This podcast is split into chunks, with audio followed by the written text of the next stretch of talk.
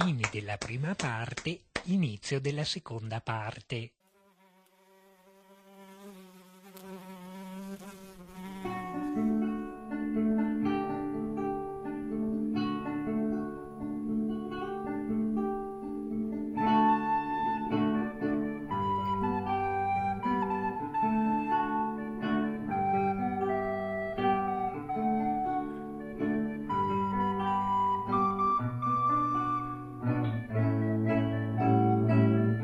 Per iniziare Radio Mosche, il primo podcast fatto dai fan per i fan dedicato a Elio e le storie tese.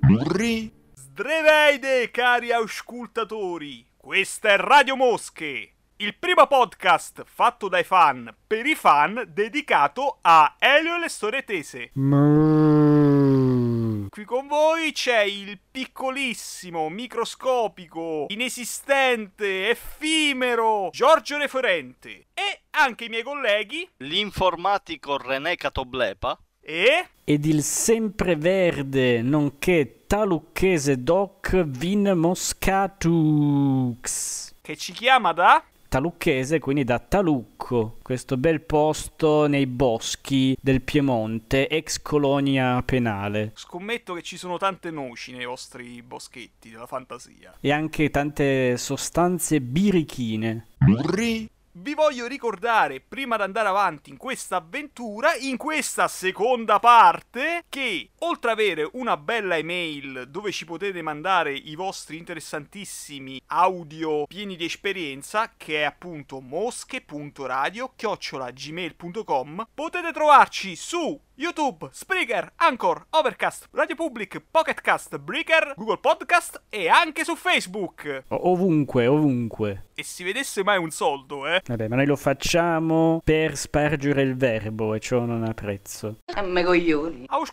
Auscultatori, vi ricordo che la puntata di oggi si chiama Cineclair Room Kasusu Citti, parte 2, ovvero vedremo la seconda parte dell'album Italian Room Kasusu Citti, partendo da Essere donna oggi fino alla fine. Cari colleghi di podcast, avete studiato questa volta? io ho studiato, nel senso avrei voluto studiare, quindi adesso parte la scusa, perché come libro di testo quale il testo migliore del libretto del CD dell'album suddetto di cui dobbiamo continuare a parlare. Il problema però è che mi sono accorto che proprio nel momento in cui si parla di super giovane e quindi c'è il testo di super giovane, c'è un bel inghippo. Praticamente una pagina è tipo stampata al contrario, quindi teoricamente si deve allargare lo spillo, diciamo, girare al contrario, rimettere dentro, insomma una- un'operazione che in confronto a quelle descritte in piattaforma sono molto più semplici, quindi mi spiace professore, non ho studiato. Piove su voi scolari impudenti, piove su voi deficienti. Ma tu non hai capito, quella era una prova, perché tu ti devi mettere a testa in giù per leggerlo, no? Ho capito, ho capito. Chissà se anche i vostri libretti hanno questo problema, perché sembra proprio che proprio questo album sia stato soggetto a diversi errori di stampa. Io apro il mio teste Aurora e no, è dritto. Sono un dritto. Può darsi che Dentes, quando ti stava stampando la copertina, stava bevendo un amaro Averna e uno di troppo e ha fatto il lavoro al contrario. Chi lo sa? Perché a me piace pensare che tutti i CD li stampava Dentes. Quindi. Stava bevendo un analcolico moro pensando che fosse alcol. Fin- fino adesso abbiamo, abbiamo fatto cazzate. Ci siamo salutati la scorsa volta con quel gran pezzo di capolavoro di Super Giovane. Partiamo con eh, un altro mostro, ma no mostro nel senso che è brutto, un pezzo sacro degli Eli, una canzone che è complicata da parlarne perché visto che oggi c'è zero tolleranza sulle battute, dobbiamo usare molto le pinze, signori miei e signore mie, perché stavo parlando di essere donna oggi. Aspetta, aspetta, aspetta, aspetta, aspetta, aspetta, Misoginia, aspetta, aspetta, aspetta, battute sulle donne. No, Aspetta, aspetta, aspetta, io ti posso interrompere dicendo che hai appena detto una castroneria perché ti sei scordato un pezzo importante del suddetto solco musicale. Perché? Perché prima di essere donna oggi c'è un micro frammento chiamato Amore al telefono. Ah, dai, ma proprio sei andata... Ma c'hai ragione. Per- Aspetta, allora... Però è importante e, e tra l'altro si ricollega al termine del- della donna. Allora, auscultatori miei, io questa parte non la taglio perché dimostrazione che se noi facciamo gli errori ve ne parliamo, quindi sia- siamo reali, siamo spontanei, il bello della diretta. E vabbè, parlane tu veloce allora, dai dai dai dai dai. Sì, velocissimamente perché non è nemmeno una canzone, ma è una testimonianza. Non so se è una manager PR che lascia questo bellissimo messaggio nella segreteria telefonica di Rocco Tanica, avvertendoli che al concerto di Bologna che si preparano a fare, le ragazze nel pubblico sono minorenni, quindi di andarci leggeri e non tentare peripezie. Insomma, ci siamo capiti, va. Ma non è che quella è una stisciura. No, non lo so, eh, chiedo, è una battuta. Non so chi è, francamente, potremmo indagare, non lo so, però è sicuramente qualcuna dell'entourage che avverte i nostri prodi musicisti che se qualora volessero intrattenersi con le signorine loro fan, che occhio alla carta d'identità, che non si sa mai. Occhio a compiere reati. Regola, regolati. Se l'altra volta c'era l'elefante della bestemmia, questa volta c'è l'elefantessa della misoginia. Che poi, cari auscultatori, misoginia non c'è e lo vedremo subito. Se ti posso già dire è l'esatto opposto, come anche spesso hanno detto gli Elic che si sono cuccati gente che ha fatto effettivamente interviste in cui chiedevano Eh ma avete fatto essere donna oggi che parla in modo eh, divertente, ironico della figura femminile quindi voi ce l'avete con le donne? E loro hanno detto no, e noi le donne, tanti pensano la cosa erotica, sessuale subito, mi pare fosse il buon faso. No, diciamolo chiaramente, gli Eli, le storie tese, le donne sono simpatiche ci stanno simpatiche, ci fanno simpatia. E quindi questo brano è dedicato alla simpatia che ci fanno le donne e soprattutto nel loro periodo più complesso, cioè quello del ciclo mestruale. Tanto tabù, non si deve dire, non si deve far vedere, se ci sono le pubblicità in tv non si deve far vedere che si parla di sangue, ma è sempre il liquidino azzurrino puccino. E quindi niente, sfottiamo tutto questo con forza e mirabolanze musicali, questa volta veramente, ancora più veramente esagerate. Quando sono andato a vedere Yellow Stretese al concerto finale a Roma, mi ha accompagnato mia sorella, anche perché me l'ha regalato lei il biglietto. Sapeva poco di Elio, le canzoni di Sanremo, il vitello piedi di balsa, eccetera, eccetera. Cioè, eccetera, eccetera, in realtà solo queste. E appena hanno fatto Essere donna oggi, ma anche La follia della donna 1, lei non solo l'ha apprezzata tanto, ha riso, mi ha detto pure: Oh, ma lo possono fare questo? Come di? Oh, ma ci vuole coraggio oggi che siamo tutti moderati con le parole, loro non hanno paura a scherzare, a fare ironia e anche a glorificare la donna in questo modo e lei ha detto apprezzato tantissimo perché in una società dove qualsiasi parola si ha paura di dirla, mo vi faccio un esempio trash, stavo leggendo l'altro giorno che il suddetto Grande Fratello VIP, questa è l'edizione con più espulsioni, con più gente mandata via perché a chi scappa una bestemmia, a chi scappa una parola, giuste o sbagliate che siano, stanno andando tutti a casa. Cioè, nel senso, quindi stiamo vivendo una situazione che giustamente dobbiamo preservare le minoranze e chi ha problemi, ma stiamo diventando dei neomoralisti, anzi neomoralizzatori. E allora, dinanzi sto periodo, canzoni così ti lasciano anche riflettere. E quindi mia sorella, donna, femminista convinta, non si è per niente offesa. Poi il senso di tutto sta a usare l'intelligenza, a capire tutto quanto. Corri incontro alla vita tu. Infatti qua gli Eli fanno esattamente ciò che hanno fatto in diversi altri brani ho già visti o del precedente Samaga Hukapan. Loro sfottono in realtà esattamente il modo in cui la gente di solito ha a che fare con un certo argomento, in questo caso come la gente ha a che fare con le donne. E parte il brano, eh, diciamo, a due tronconi ben precisi. Il primo dedicato al mondo dell'assorbente e del ciclo e il secondo invece dedicato proprio a come viene vista la donna oggi nel- nella modernità. Se partiamo dalla prima parte, dove viene detto appunto i cinque giorni di tristezza, corri incontro alla vita, ti getti in volo con il tuo paracadute, Erano le pubblicità dell'epoca degli assorbenti, se non sbaglio. Io me, la ricordo una, mi pare la Lines, che c'è appunto sta ragazza che si butta col paracadute. Eh, tanto che addirittura la Litizzetto ci fece pure uno sketch comico e diceva Oh, ma è possibile che quando abbiamo il ciclo noi ci dobbiamo buttare agli aerei? cioè, giustamente dicevo, ma una cosa... Vabbè. Quale uso io? I Nuvenia Pocket. Nuvenia.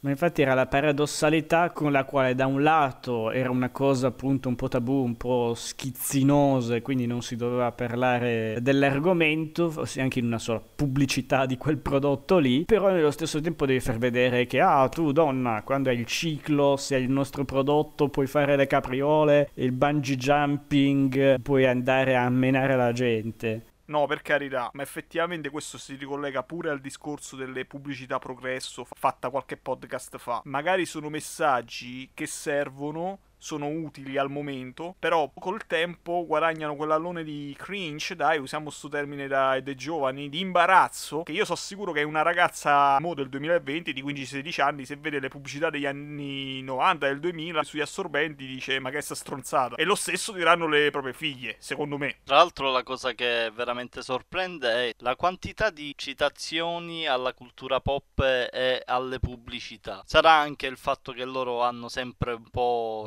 ricamato sul trash, quindi la pubblicità è il regno del trash. È anche uno spaccato della modernità, da qui essere donna oggi, cioè una persona a cui vendere roba da donna. Essere donna oggi. Ma voi lo sapete la genesi, com- com'è che è venuto il titolo in testa a Elio? Quanto pare il titolo è preso da un premio che hanno dato a Lina Wertmüller. A quanto pare Elio si trovava in casa di Lina Wertmüller, aveva dato uno sguardo a varie targhe, premi. C'era vincitrice premio essere donna oggi. Vabbè, io invidio Elio che è stato a casa di quella grandissima regista che è... Io? Speriamo che me la cavo. Abbiamo detto che c'è questa prima parte che sembra una parodia delle pubblicità degli assorbenti. Leggevo dal dottor Marok che lo riporta solo lui. A un certo punto sembra di sentire anche gli yes in sottofondo, quindi bellissimo, bellissimo. Io da anima prog mi eccito a sentire queste cose. E poi a un certo punto questi morbidi, teneri tappi che vengono rubati da un signore cattivo, che sarà il patriarcato, non lo so. E poi Elio fa vai, dormi. E inizia questo mondo di sogno questo scorrere di fluidi che a sto punto è sangue che sgorga come una cascata e poi ritorna il carissimo coro delle voci bulgare che io penso che a fare il 90% di questa canzone ci sono loro. Altri cori femminili non avrebbero dato lo stesso. Riescono a dare quel qualcosa di che sembra un, l'unione tra Oriente, anche se poi non so orientali, dell'Est, prendiamola così dell'Est, e dell'Occidente in un coro. È bellissimo, è bellissimo perché di suo colpo una parodia di una pubblicità, poi di colpo sentiamo questi cori dell'Est che si amalgano benissimo con la musica pop. Sì, tra l'altro in crescendo proprio anche con l'audio che mano a mano aumenta, che arriva da lontano, è bello. Cioè, la cosa incredibile è che noi pensiamo che loro abbiano cantato sulla canzone, invece loro sono state là un pomeriggio, credo, una giornata. Elio e i suoi bravi compari gli hanno fatto fare qualsiasi cosa e quindi anche questi cori probabilmente queste nemmeno sapevano che cosa stavano cantando, in quale pezzo di canzoni sarebbe andata a finire. Infatti la bellezza è anche quella, cioè la riprova che spesso la genialità non sta solo nello scrivere la battuta che Elio, storie tese, ha ha ha ha ha ha, ma il rigiro mentis che fai sentendo eh, persone, gruppo femminile bulgaro, che quindi si pensa anche arrivino da un mondo molto tradizionale, molto ancorato ai valori antichi, anche nel senso negativo del termine, cioè proprio a patriarcato, eccetera, che cantano sort perfetto italiano, sono protagonista del mio tempo, sono protagonista della mia sessualità. Eh. Cioè che arrivi proprio alle donne bulgare come modo per eh, rivoluzionare la figura della donna. Vero, vero, bella, mi piace sta cosa, non ci avevo mai fatto caso. Poi io adoro questi frammenti di Elio che canta in un inglese inutile, cose insensate. Five for the phone, the phone, the sons. Sono veramente fantastici. Cioè, veramente, cioè.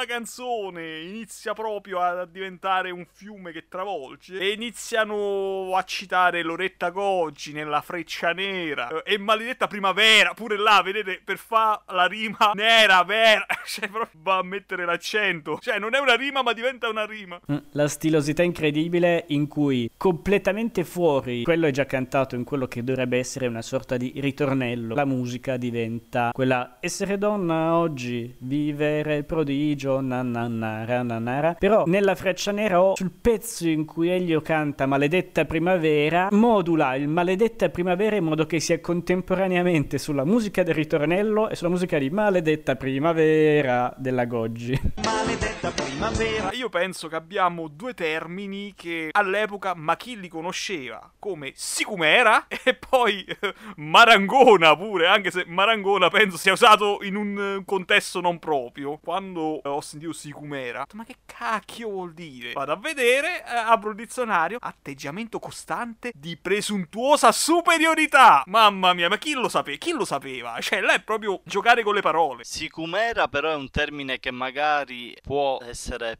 un po' più familiare ai lettori di Topolino. Ah, perché sì. spesso i personaggi di Topolino usano termini molto desueti come tapino, anche sicumera si trova, però marangone io vi assicuro che ancora oggi non so che vuol dire, sono delle parti del sud e quindi qui al sud non si usa marangona o marangone o marangono. Marangona di un clitoride maidomo. Vabbè. Dovrebbe avere a che fare col mondo degli uccelli, tra l'altro. Cioè, tipo il marangone, che è un uccello che ha la faccia un po' così. Qua ci sta, non so se si era capito, c'era un doppio senso. Non so se avete capito, c'era un doppio senso. Cioè, lei è, è come utilizzato come fosse ebbra. Cioè, ne deve vorrebbe sempre di più, piacere di cose. E quindi ne è marangona, cioè ne è come l'uccello che si avventa nell'acqua per acchiappare più pesci possibili. Io mi chiedo quale videocassetta porno giapponese aveva Rocco Tanica e da dove è tratto il Nissan che si sente all'inizio, perché Nissan vuol dire fratello, chi è appassionato di hentai, non io eh. Non io, cioè, amici, amici mi, mi hanno detto che i giapponesi stanno un po' in fissa con eh, l'incesto e quindi sicuramente era qualcosa tratto da qualche porno giapponese Allora, che anni erano? Anni 90, gli hentai stavano arrivando in videocassetta. Sì, può essere, boh. Sì e no. Allora, se fosse stato fine anni 90 ti do la conferma di sì perché i primi cataloghi non credo era- che era MP, ma gli antenati di MP. Ricordo che alla fine, oltre alle magliette, c'era proprio il catalogo delle videocassette hentai da non far vedere alla mamma e al papà. Voi mi avete rivoluzionato la vita, però perché io ho sempre pensato che dicesse oh yessa, tipo un po' lavorato, invece no, è giapponese. O magari aveva appena acquistato una bella macchina e aveva avuto un orgasmo per quanto era bella. Stavo proprio per dire questo. Fa, ah, conosci la Prola Nissan perché sei un esperto pornografo? No, perché conosco le macchine. Pensa a un universo alternativo in cui ci sono dei giapponesi che stanno facendo un podcast su un gruppo musicale demenziale e dicono che in quella canzone si dice Fiat tratto da un hentai italiano. Te la dovrei censurare! In fase di montaggio te la devo censurare sta cosa. Ma perché? E invece la tengo, e invece la tengo. E quindi in questo turbine di citazioni che leggevo pure dal dottor Maroc, si cita Ritorno al futuro, la musica, non ne parliamo quanta roba ce n'è, poi andate a leggere dal dottore. Butto là una cosa. Con la musica di Ritorno al futuro si sente Elio che fa dormi adesso, è tutto finito. È quello che dice effettivamente la mamma di Marty McFly a lui quando sta dormendo e lui pensa che sia la fidanzata e invece è la madre che ci sta provando con lui. Quindi ritorniamo di nuovo nelle atmosfere ambigue. Oh là là! E mo arriva il vero ullala perché dicevo, arriva sto culmine, boom! C'è un orgasmo femminile in una canzone che parla della donna. Oh my god! Ma di cosa stiamo parlando? Porci maschilisti! E invece no.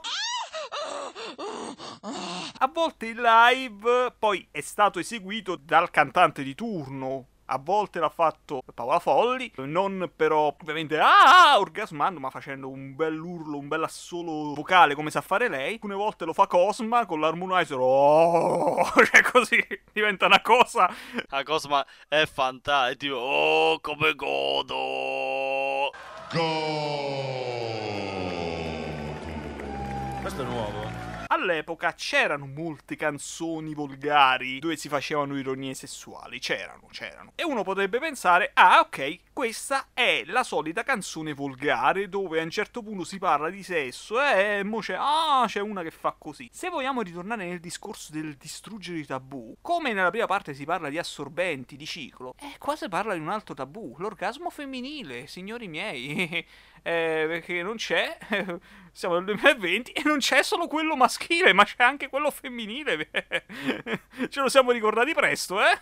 E anche questo io penso che sia fatto per creare uno shock, ma non quello shock buttato così. Ah, devo dar fastidio ai perbenisti, dico una porcata e loro si fanno il segno della croce quando mi vedono. No, è uno shock per lasciare un messaggio. Vogliamo parlare di libertà della donna? Ebbene, siamo liberi anche di parlare di orgasmi in una canzone, di mettere un orgasmo femminile. Ve lo ricordate chi è che fa la voce femminile? Ah, voce recitante viene detto Donatella Lustra. Io stavo per dire, mo scopriamo che è tratto da un'altra videocassetta porno di Rocco Tanica. Stiamo facendo passare Rocco Tanica per un pornografo.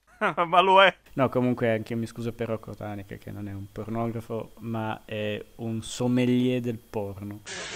È motivo per me per Probabilmente non è Donatella Lustra, ma è Grazia Vera Sani, solo che sul libretto viene accreditata non come la donna che fa l'orgasmo, ma come iPhonemi.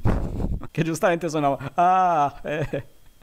La parte che dice i tuoi morbidi sigaroni morbidoni, che penso sia sempre lei che lo dice. Sì. Era pure un omaggio a. Com'era quel programma che faceva Serena Dandini che l'hanno rifatto? La TV delle ragazze? Ah, sì. Mi sa che era la TV delle Sì. ragazze. Sì, Mm. sì, sì, sì, perché c'erano gli sketch. Anche là, vedete, per esempio, Serena Dandini, perché è una persona intelligente? Perché quando ha rifatto la, la TV delle ragazze ha chiamato Elio Storie di Tese a cantare, che poi là si chiamano i demaschilisti, vabbè. E, e- e la prima canzone che hanno fatto è Essere donna oggi. Perché? Perché Serena Dandini è una donna intelligentissima che si batte per i diritti delle donne, ma sa quando le cose devono essere affrontate con ironia. Vedete, tutto quadra, tutto torna. È un cerchio, signori e signore. È un cerchio. Capisco che il paese è in un momento di depressione, però adesso non è che proprio basta. eh, Cioè, anche io sono orgogliosa, per- ma insomma. Infatti lancerei ancora solo due riflessioni serie e psicoattive, che le due frasi che danno bene l'idea del fatto di come questa canzone invece esalti proprio le donne e dica guardate le donne che sono tra gli esseri più belli del creato e voi cosa fate? Cercate di vendergli i sigaroni morbidoni come fosse una cosa tutta puccia la la la e poi manco riconoscete il fatto che anche loro possono provare piacere sessuale, avere una vita loro che non sia quella di essere una madre, la donna di famiglia e basta. E una che tra l'altro sono valide pure oggi, quindi veramente donna oggi, ancora nel 2020. Cioè la donna oggi non è più cagafigli, cioè essere solo per la procreazione e basta, ma dolce e caparbia cagatrice dei tuoi figli. Cioè il famoso cambiare tutto per non cambiare una fava. Noi diamo tanti diritti, però tu comunque continua a essere in quel ruolo lì che a noi ci sta bene. E no. Io penso che sta tutto nella libertà. Ricordo che c'era una puntata dei Griffin che mi piacque molto perché Peter, per andare a fare un convegno a favore delle donne, poi che succede? Diventa mentalmente come una donna. Lois non apprezza sta cosa perché lui voleva che il marito rispettasse le donne, non che diventasse una donna. E lei poi ha il dialogo contro quest- il capo di questa organizzazione perché sta, sta tizia, che è tutta femminista, gli fa: Eh, ma tu sei la solita schiava casalinga. E Lois dice una cosa intelligente: dice, guarda che io ho scelto la vita da casalinga.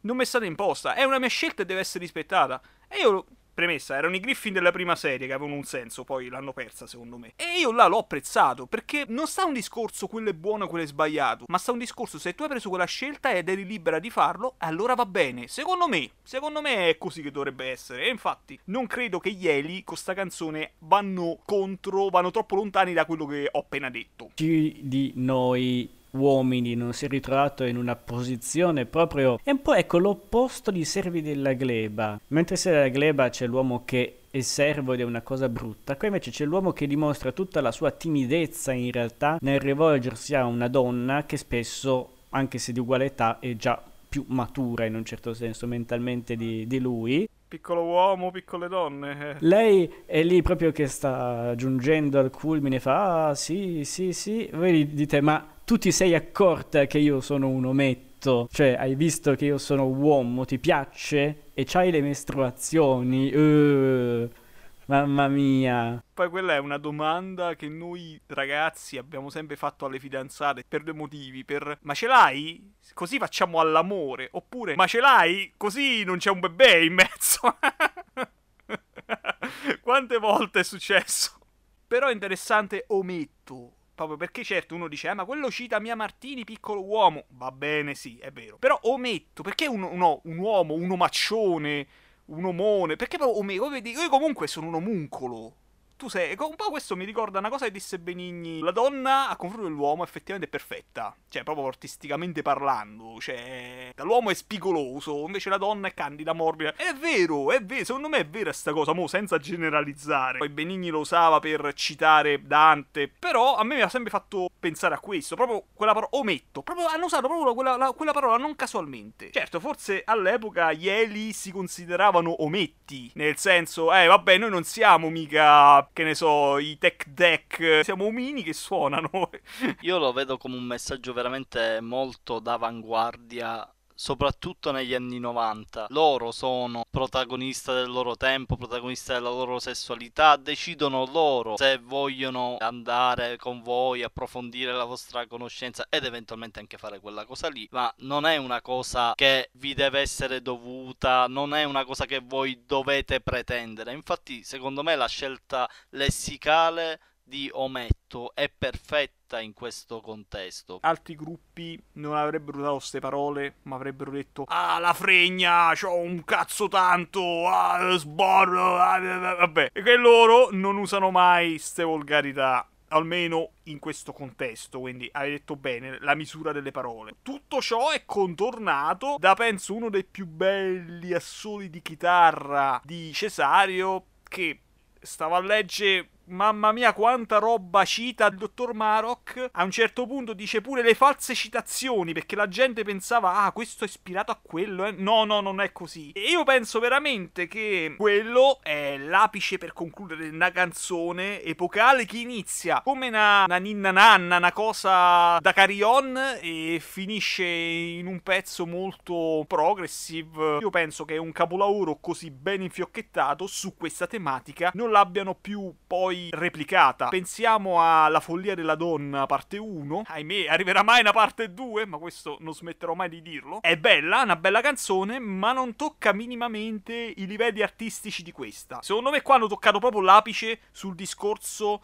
e le nostre tese e il mondo delle donne. È la canzone che è sopravvissuta meglio col passare del tempo. La tematica è ancora attuale perché non siamo ancora arrivati a un punto in cui la donna si può dire abbiamo gli stessi diritti degli uomini e anche di più. Riesce a essere avanti ancora adesso che sono passati 30 anni. O siamo noi che siamo fermi a 30 anni fa? È vero. Mi dispiace che molte donne purtroppo non l'ascoltano sta canzone, si limitano ad ascoltare i primi secondi, la bollano come sessista, vanno sulla pagina di Alle Storie Tese, vanno sulle canzoni pubblicate su YouTube e insultando maschilisti fate schifo. È un peccato, è un peccato. Io vi invito, voi che non amate questa canzone, riascoltarla e rifletterci sopra. Non sto di che è la rivoluzione femminile per eccellenza, no.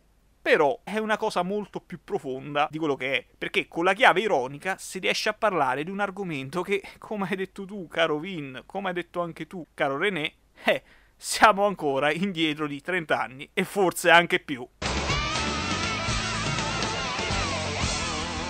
Ma non possiamo ancora abbandonare la canzone perché appena finisce e poi René mi bastona se dimentico queste cose, ma giustamente ritroviamo i giovani a colloquio del primo album, commentano e fanno che dico l'Alberez? no, com'era l'Angelo Azzurra? no, non lo so dirlo voi. Perché quel pezzo non c'entra, non c'entra un cacchio con la canzone.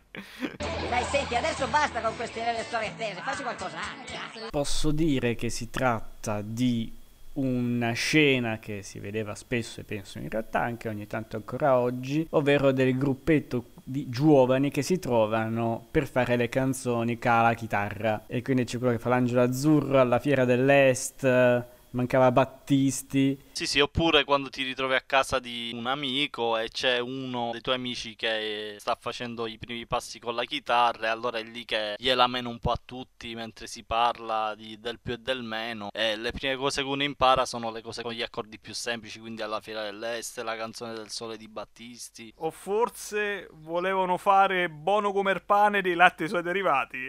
per chi intende capisce cosa intende. Le bionde tremano. E anche lì uno quando voleva fare un po' più, insomma, l'artista, il musicista affermato diceva ma io vi faccio Deep Purple, eh, dai, uh, uh, uh. Uh, uh, uh, e lì è tutto. E poi il livello successivo è Paranoid dei Black Sabbath. Che vabbè. Tan, tan, tan, tan, si sente pure l'arpeggio iniziale di Starway to Even. E non so se voi vi ricordate, e citiamo quel grandissimo film, quella grandissima commedia che è Fusi di testa. Mm. È la mitica scena del negozio di strumenti musicali dove uno prende lo strumento, inizia a fare Starway to Even e il commesso indica il cartello e c'è scritto divieto di Starway to Even perché Ah, la bellissimo. cosa che fanno tutti quando prendono la chitarra per fare capire che ne sanno fanno l'arpeggio di Starway to Heaven Vietato Stairway to Heaven. Lavoro in corso.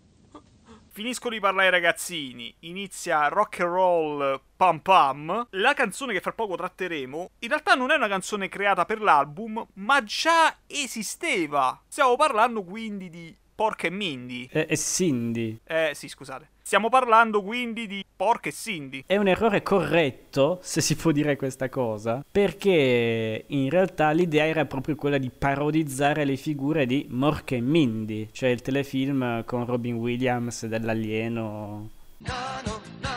Che poi loro ce l'hanno proprio a cuore quel telefilm, perché se vi ricordate, alla canzone, credo che a sto punto doveva finire dentro Tarati per il canto, praticamente prendono Buona giornata dei ricchi e poveri e la rifanno il mashup con la sigla di Mork e Mindy. Cioè, buona giornata anche a te, mi chiamo Mork, sono nuovo e vengo da Or. Nano, nano, nano, nano. Angelo e Angelo cantano così, solo tu lo sei, va e, e compagnia. Cioè, Buona giornata per chi non si arrenderà mai.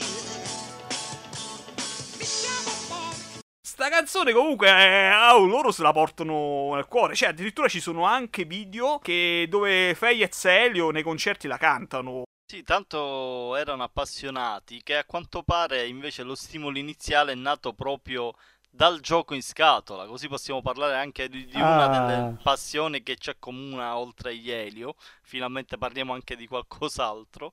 Perché giochiamo di giochi di ta- da tavolo noi, non lo sapevo. Guardate Gioco Magazzino Podcast. Eh, interesse ludico. eh, eh. Eh, vabbè. Tu- Tux, va- eh.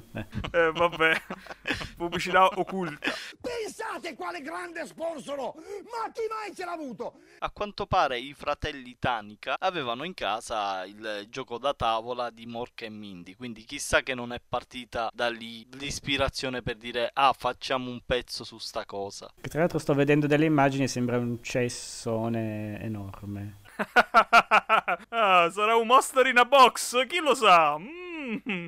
Sicuro, è un monster in a bo- Ma noi lo dobbiamo cercare questa cosa su, su qualche, non lo so, ebay.co. No, no, c'è anche la versione italiana dell'editrice giochi in cui c'è un grosso pezzo di cartone blu con scritto in giallo con un carattere a prova di ipovedenti Paravento di Mork per i bluff. No, ma sta cosa la devi recensire, è troppo bella. Riflettiamoci, cioè, che cosa c'è veramente di Mork e Mindy in questa canzone? Cioè, niente praticamente. Nulla. Ho visto le immagini adesso del gioco di scatola, è veramente orribile. Contegno, contegno, contegno per favore. Dicevamo. Le uova. oltre ad essere una canzone quindi molto vecchia, dicevamo, oltre ad essere una canzone molto vecchia, contegno, ci sta un intro dove Sergio Tani, sì, Sergio Tani, Rocco, Rocco Tanica, Cavolo, qua finisce male eh, oggi. Sbaglia a suonare, Elio lo rimprovera. E, e c'è il famoso rock and roll pam pam gap stay a Dubai. Che vuol dire rock, ro- rock and roll pam pam gaspei a Dubai? Che cosa? C'è uno scioglilingua, che cos'è? Non lo so, ma è veramente bellissimo. Ritorniamo al discorso inglese improvvisato che non è inglese. Iniziamo con Pork e Mindy. Eh sì, vaffanculo! Ah, Pork e Cindy! Sì. Que- oh, Fino alla con- fine. contegno, 5 minuti di pausa.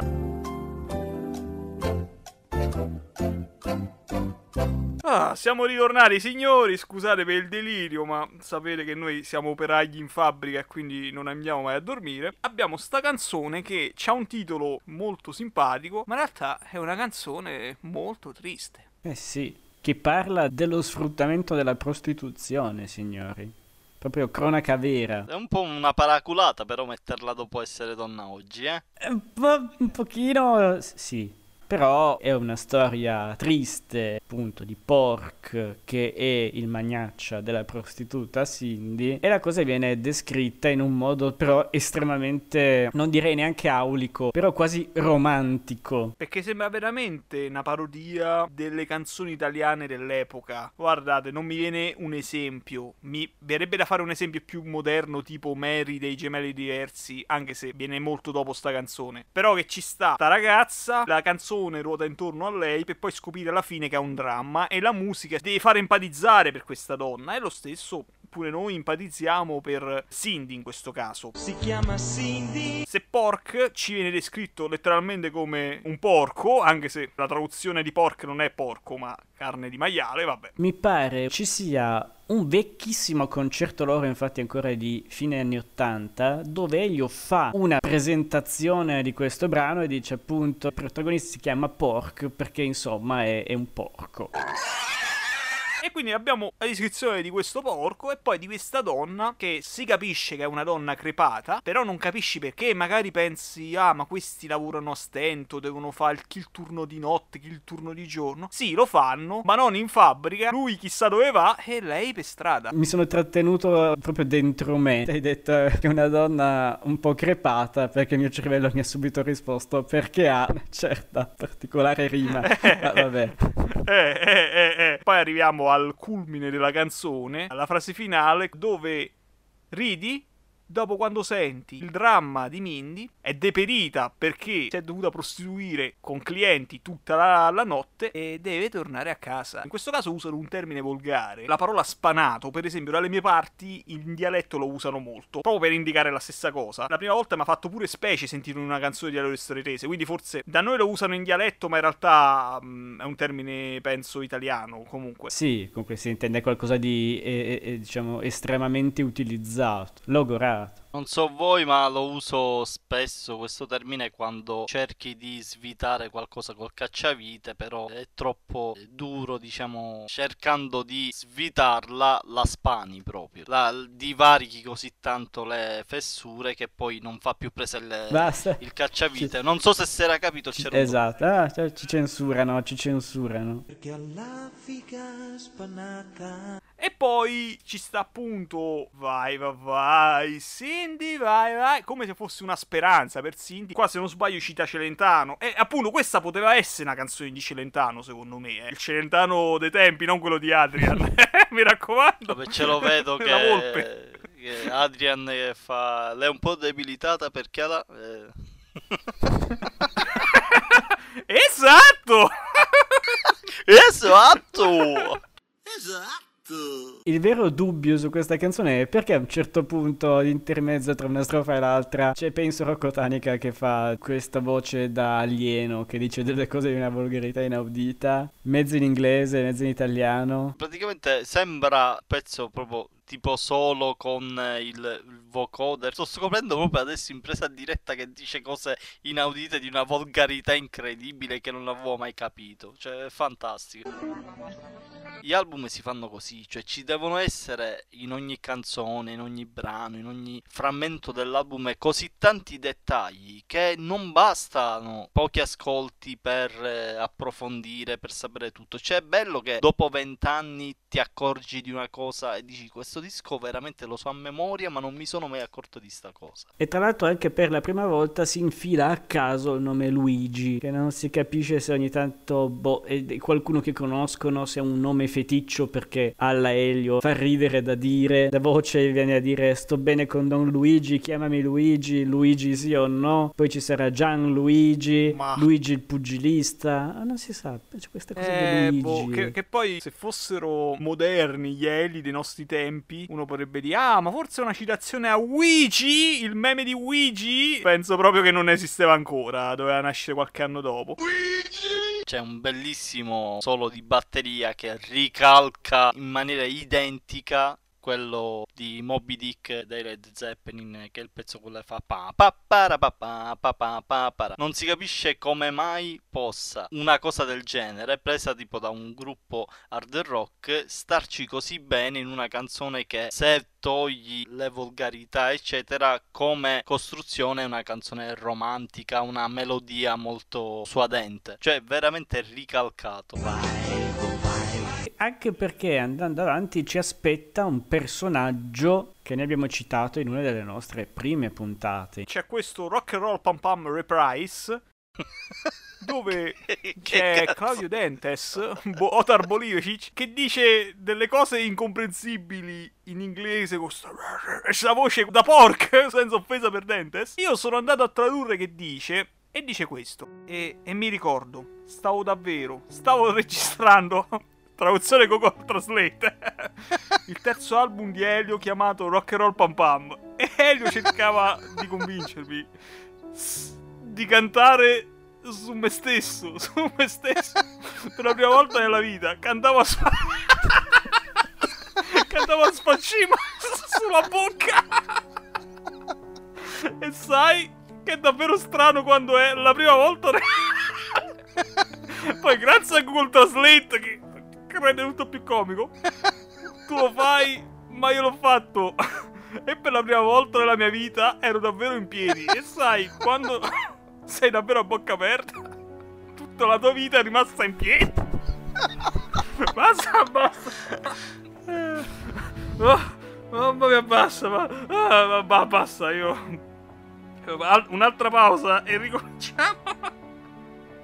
Ma si dice, attenzione, si dice che tutto sto ambaradan possa essere collegato al fatto di quando Dizzy Gillespie racconta di un incontro con Charlie Parker e l'altro gli ha detto ah che eh, tieni la bocca sulla tromba troppo gap standing, cioè con la bocca troppo aperta, con gioco di parole gap standing, cioè rimanere a bocca aperta per lo stupore o perché hai cantato con lo sfaccino su- sulla medesima.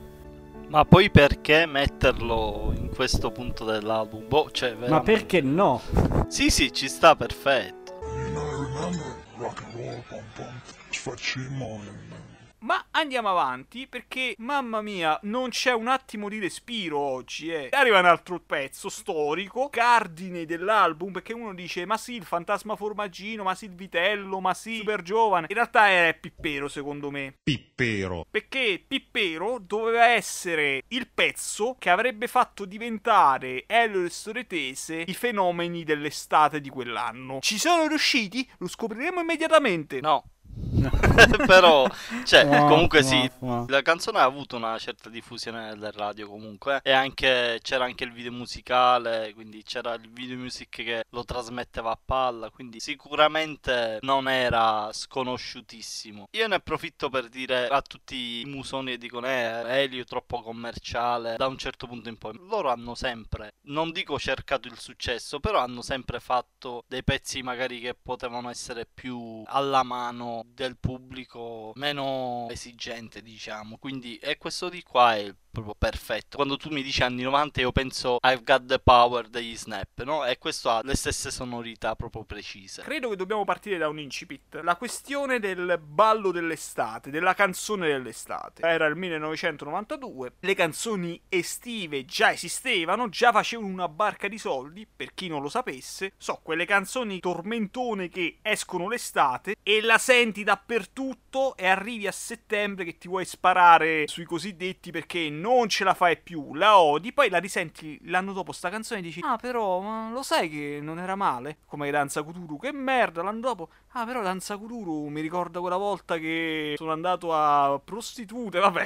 Giustamente, Elio e Sturetese sta canzone volevano fare il loro ballo dell'estate, cosa che poi pure altri gruppi hanno fatto. Prendiamo i citati Latti e i suoi derivati, hanno fatto proprio la canzone Il ballo dell'estate che voleva parodiare appunto Gioca Jouet. E anche sta canzone, Pippero in realtà c'ha pure st'intento di canzonare la maledetta Gioca Jouet di Cecchetto. Questo è il ballo del pipero. Sì, ma anche perché io penso che Rocco Tanica lì avesse detto Ragazzi, quelli in Righeira si sono fatti un fracco di soldi e al pezzo ci ho lavorato anche io e non ho i loro soldi. Perché non facciamo soldi pure noi? Cioè, non è che ci farebbe propriamente schifo. Va. C'è sta cosa del voler prendere in giro, ma anche veramente diventare i tormentoni del momento. Poi con altre canzoni ci sono riusciti. Col Pippero, ni. Pippero. Penso che sia la canzone dove si sfrutta maggiormente il coro delle voci bulgare. Si fa sta canzone dove si balla il pippero. Che cos'è il pippero? Lo sapete voi? Vediamo se gli amici da casa Eh sì, lo sanno. No, non lo sanno, non ci possono rispondere. glielo Cos'è? dico. È il peperone.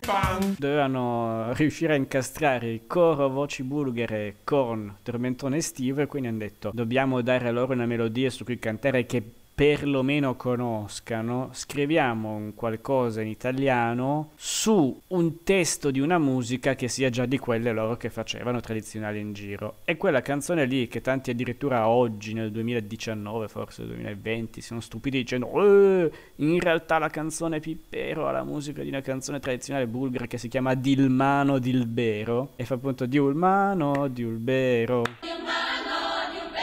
Che in effetti alla fine però dice Pippero, perché dice Teta cac se sa di Pippero, che era Teta cac se sa di Pippero, cioè ecco come si semina il, pi- il peppero, il peperone. Che è una canzoncina che si fa ai bambini per dirgli tipo come nascono i bambini. Cioè, Dilmano, mia bella, dimmi come si semina il peperone. E si infila nel terreno il seme, si spinge e arriva il peperone. Eh, che è un po' come per fare l'albero ci vuole il seme, giusto? No? Più o meno il concetto. Eh, eh, sì, è la versione bulgara di, di quello. Però anche lì è bello come si semina il peperone, era se sa di pippero, e loro hanno preso proprio la versione italiana e hanno detto eh, la tua estate sa di pippero.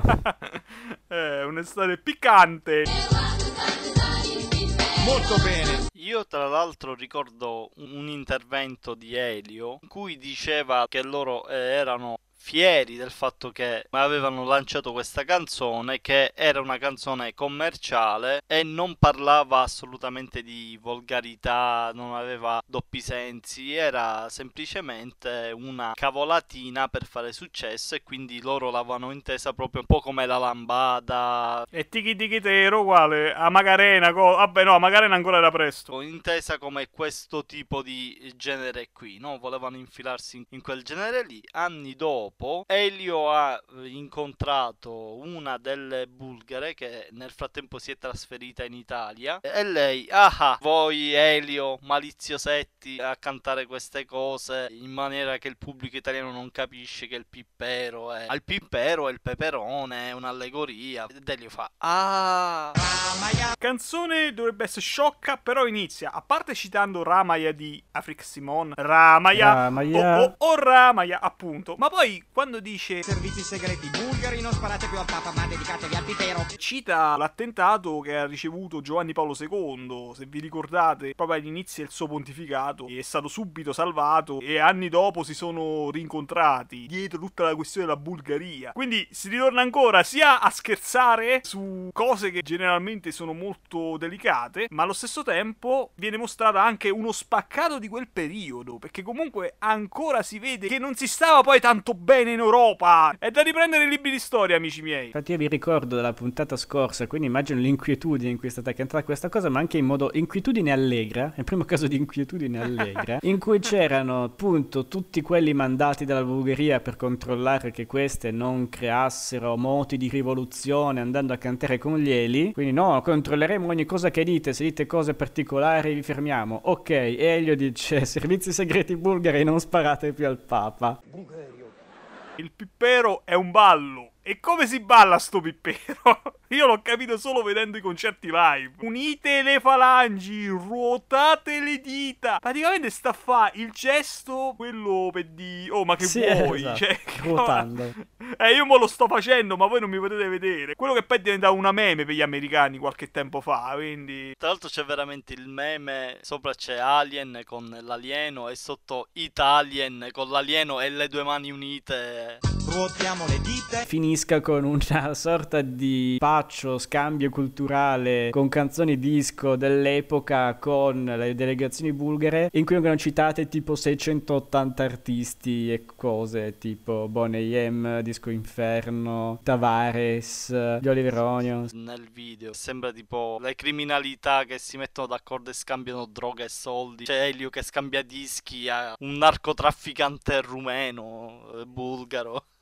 E se ricordo bene, tutto questo capita al confine tra Italia e Bulgaria. Eh, esatto, il nodo confine Italia-Bulgaria.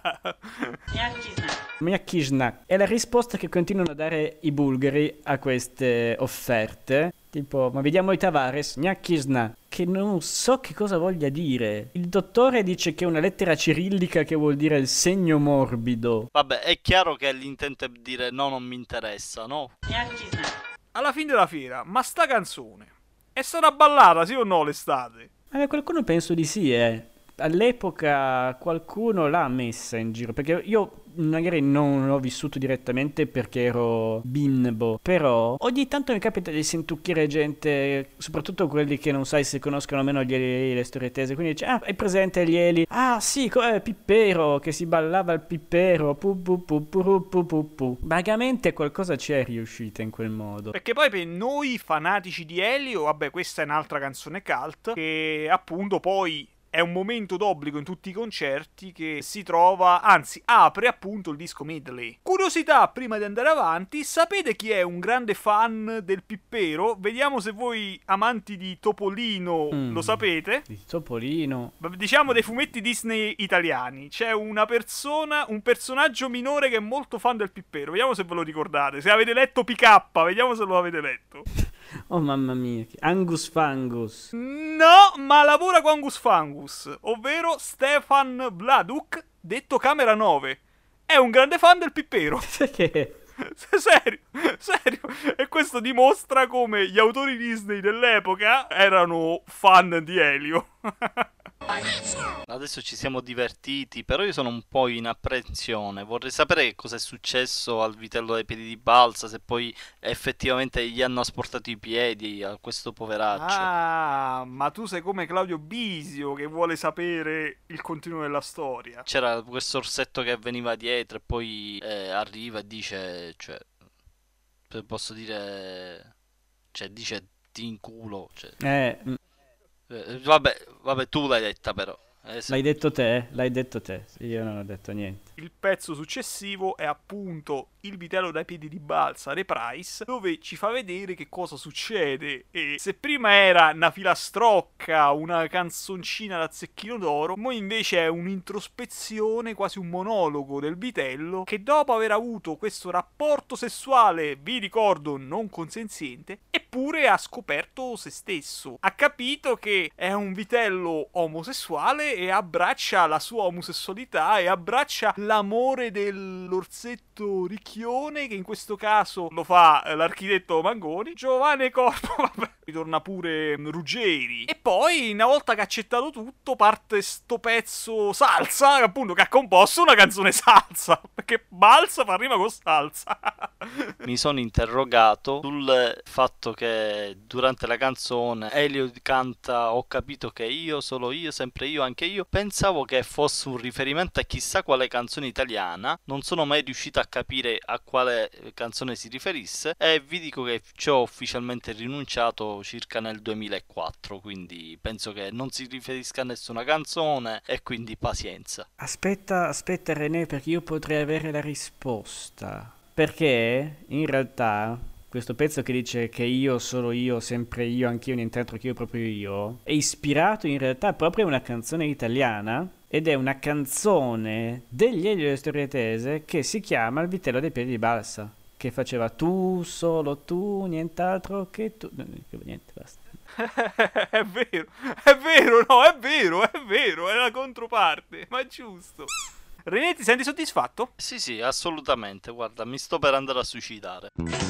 E siamo proprio in tema con la prossima canzone. Eh sì, eh sì, perché nella prossima canzone, dopo averci parlato del rapporto tra l'uomo e la donna, e l'amore, le cose zozze dei giovani, e il giovane super, la figura femminile, prostitute, peperoni bulgari e busi maroni, I papi sparati, vabbè. qua parliamo di morte, con la canzone Urna, a.k.a. la canzone più odiata da Faso.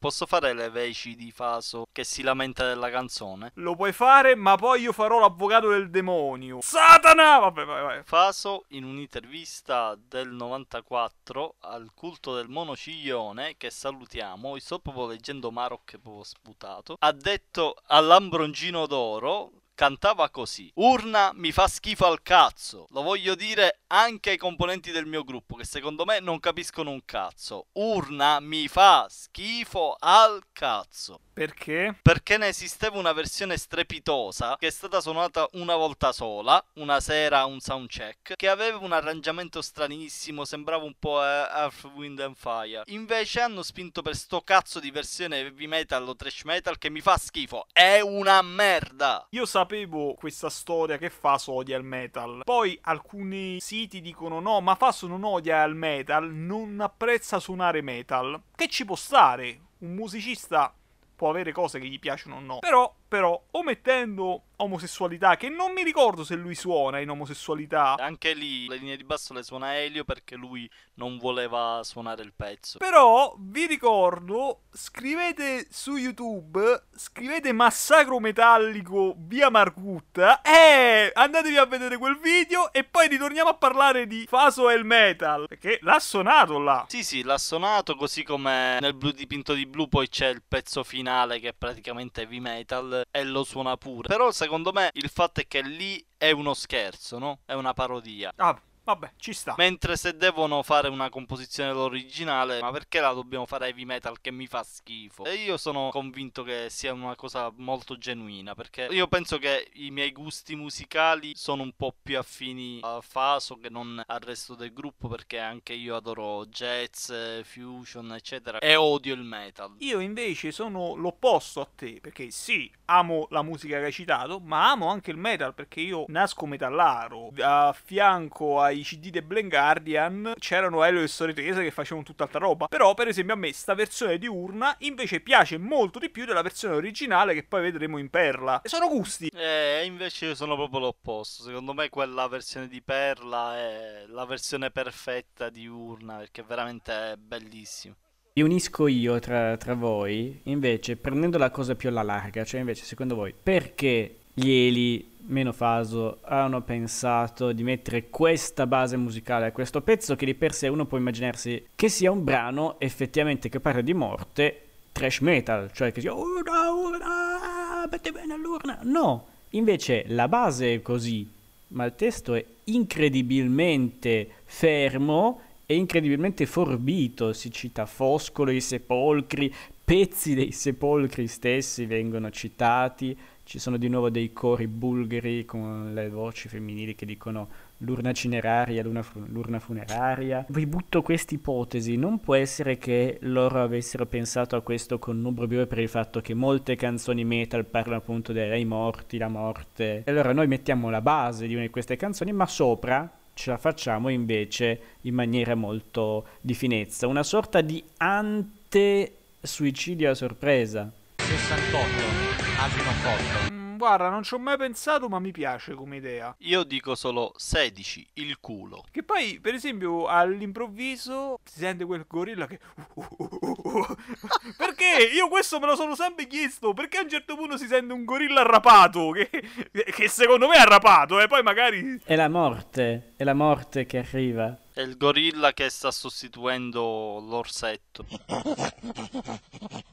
Il fatto che vengano citati spesso i numeri dell'otto è anche legato al fatto che secondo l'iconografia italo-partenopea sono proprio i morti a darti i numeri da giocare. E quindi le gambe delle donne, il tram, un altro tram, 96 l'autobus che tra l'altro sì, poi vabbè, finisce un 90 la paura, la tombola, vabbè. Mi sono sognato i numeri, mi è apparso mio marito e mi ha detto che e vabbè. E scommetto che l'unica volta in cui non ha giocato quei numeri, to sono usciti. Che poi pure un'altra cosa, il pop a caso, UFO Robot, UFO Robot, si trasforma in un astromissile. Perché UFO Robot che deve apparire in cartoni animati giapponesi non appare lì, ma appare qua. Che tra l'altro chi è che gli parla di UFO Robot a caso, una canzone di morte, è l'uomo del Giappone che rincontreremo. Uforobò, Uforobò. Comunque si può dire che è un pezzo che ha avuto un, proprio un trascorso un po' strano perché è passato dall'essere uno dei pezzi più famosi degli Elio e uno dei pezzi più vecchi degli Elio che quindi è sopravvissuto fino al secondo album però poi è diventata una canzone minore secondo me. Un po' sì seppure appunto il testo in realtà meriti anche, cioè anche interessante, probabilmente uno di quelli che poi scivola appunto nel paciugo più totale perché finché ancora parlava delle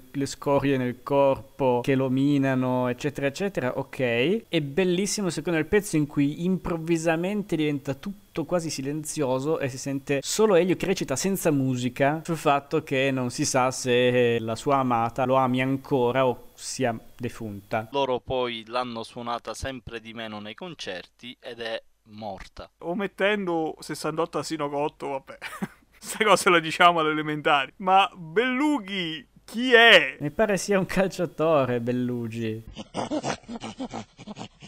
Urna è uno dei pezzi che per ragioni ignobili, e cioè inutili, ha sul libretto del disco tutta una serie di specifiche molto precise ad esempio, quando eh, c'è, c'è, una voce nell'aria che mi dice che io morirò, il libretto dice sulla parola dice il coro rafforza la prima sillaba di. Su morirò il coro rafforza la prima sillaba mo. Vedi nota 1. Che mi dice che io morirò, non si può morire dentro. Si avrà una citazione quindi a quello. E infatti, su ho nel corpo una scoria, come dice Gianni Bella, autore e interprete della canzone, non si può morire dentro, ma non ho nel corpo una scoria, bensì non si può morire dentro. Alcuni commentatori accreditati solo gli riferire un altro verso, cioè fossi un pittore brucerei il tuo ritratto, ma sono solo un amante distratto, è una diversa composizione che probabilmente hanno rubato poi quindi per mettere quel pezzo musicale. In chiusa su Uforobo Uforobo si trasforma in un razzo missile frammento della canzone UFO Robot, che viene citata con tanto di autori, eh, Albertelli Tavolazzi e il buon Vince Tempera, la ripetizione del verso tra le stelle, sprinta e, va, e apocrifa, è attribuibile a una licenza di adattamento. Inoltre, al verso si trasforma in un razzo missile, il coro sovrappone il fonema OM.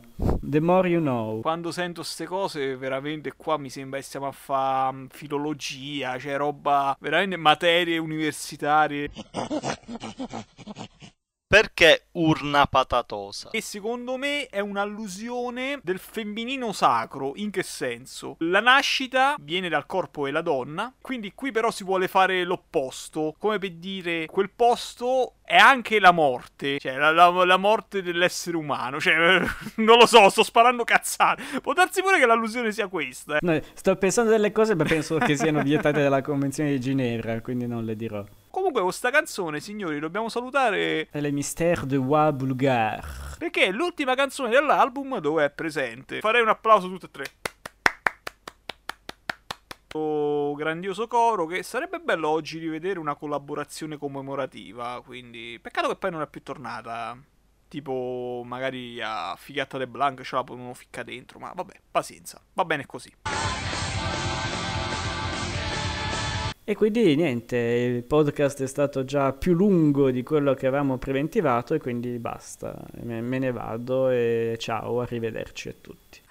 eh, simpaticissimo! Perché arrivederci è la seconda parte di Arriva Elio, che come Arriva Elio apriva i concerti, come Arrivederci chiude i concerti. O mettiamo le frasi a caso che dicono alla fine, i verbi. Sono diventati un meme fra di noi per dire ah possiamo fare tardi, tipo mezzanotte e mezzaluna. Li vado a citare testualmente. Eccoli qua. Saltare, brasare, fornire, forgiare. Che appunto prende in giro, gioca jouer. Si prende in giro anche buona domenica. Anzi no, domenica in, scusate, eh, devo studiare meglio. Poi viene sabato e domenica. Poi c'è la frase cult, cardine. Irrompere in un bagno a Cagliari. Irrompere in un bagno a Cagliari. E qua io vi faccio una domanda, perché era questa la frase cult che volevo dire lo scorso podcast, che appunto è diventata un meme, come ci hai sempre ricordato tu, caro René. Ma perché irrompere in un bagno a Cagliari? Poi, questo bagno, cosa si intende? È un bagno, un gabinetto dove ci si fa la pipì e la popò? O è un bagno nel senso il mare? Andiamo in spiaggia, appunto, detto anche il bagno. Che cos'è? Spiegatemelo! Perché poi a Cagliari? non sta di certo dietro l'angolo, Cagliari. Ma che cos'è un pacchetto azionario? È fisicamente un pacchetto o no? Non lo so, non lo so. Effettivamente c'è da dire che stranamente ho sempre inteso bagno a Cagliari come bagno dentro un appartamento e solo adesso per me lo fai presente tu, effettivamente si potrebbe intendere andare a fare un bagno a mare. Cioè, non so perché la mia testa non funziona, però Eh io no, no, ma io sono team Catoplepa, anche per me entrare dentro il bagno di casa di uno così dal nulla. Vi regalo anche un ricordo del passato che traggo da Vite bruciacchiate, che viene raccontato dal buon Grussu, loro amico che faceva il presentatore negli spettacoli, che racconta che quando si utilizzava questo brano per chiudere lo spettacolo, il brano finisce con noi siamo 5, loro sono 7, cioè i giorni della settimana, e 5 più 7 fa 12, 12, che bello. 12! Il fatto è che questa canzone dovevano cantarla solo gli Eli di allora, cioè Elio, Cotanica, Faso e Civas. E quindi loro cantavano Noi siamo quattro, loro sono sette e quattro più sette fa 11, 11. Dato che era l'ultimo brano, arrivava sul palco anche Grussu, loro si vedevano in cinque e parta- partivano ognuno a cantare a muzzo insieme. Noi siamo qua cinque, e sono sfide e 4, 6 più quindi fa 12, 11, 12 e non si capiva nulla. Nota in fase di montaggio c'è una cosa molto particolare che c'è nel sottobanco dell'internet che molti hanno trovato delle somiglianze con Arrivederci e la sigla finale, anzi scusate, la colonna sonora finale del videogioco Super Mario Land 2, quello del Game Boy. Ve la faccio sentire un attimo. Arrivederci, arrivederci.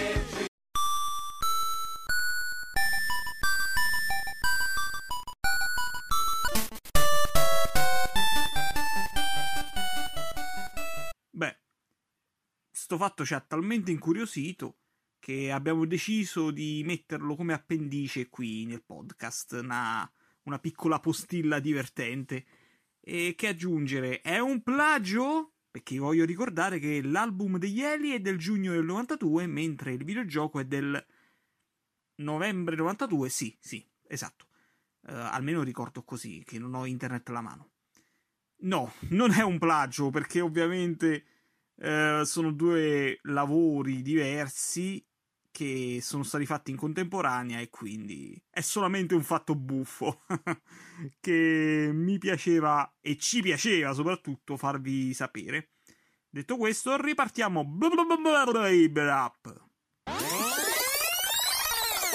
La barzelletta del fantasma formaggino. Siamo arrivati all'ultimo pezzo, punto interrogativo, diciamo di sì, ma poi vedremo una chicchetta, che appunto c'è Claudio Bisio, anche qua presenza di questo album, che racconta la barzelletta del fantasma formaggino. All'asilo si diceva sempre sta cavolo di barzelletta che non faceva ridere nemmeno per sbaglio. La dicevate, ve la raccontavano? No, devo ammettere che effettivamente questa di qui no. Però sì, ce n'erano tante sulla falsariga di questa dove la battuta era semplicemente un gioco di parole e non faceva proprio ridere. La battuta dei bomberoni proprio. Sarebbe stato bello che se tutti ci fossimo messi a raccontare barzellette, ma non è il tempo che ce lo permette. Ripensando al tuo quesito, invece ho in mente queste scene proprio quasi con non neanche paura, ma con sguardo vuoto di un me di 4-5 anni, in due situazioni. Una in cui c'è un bambino che ripete ossessivamente questa barzelletta ridendo da solo sul finale. cioè, sono il fantasma farmagino. Lui dice: Ti spalmo sul panino.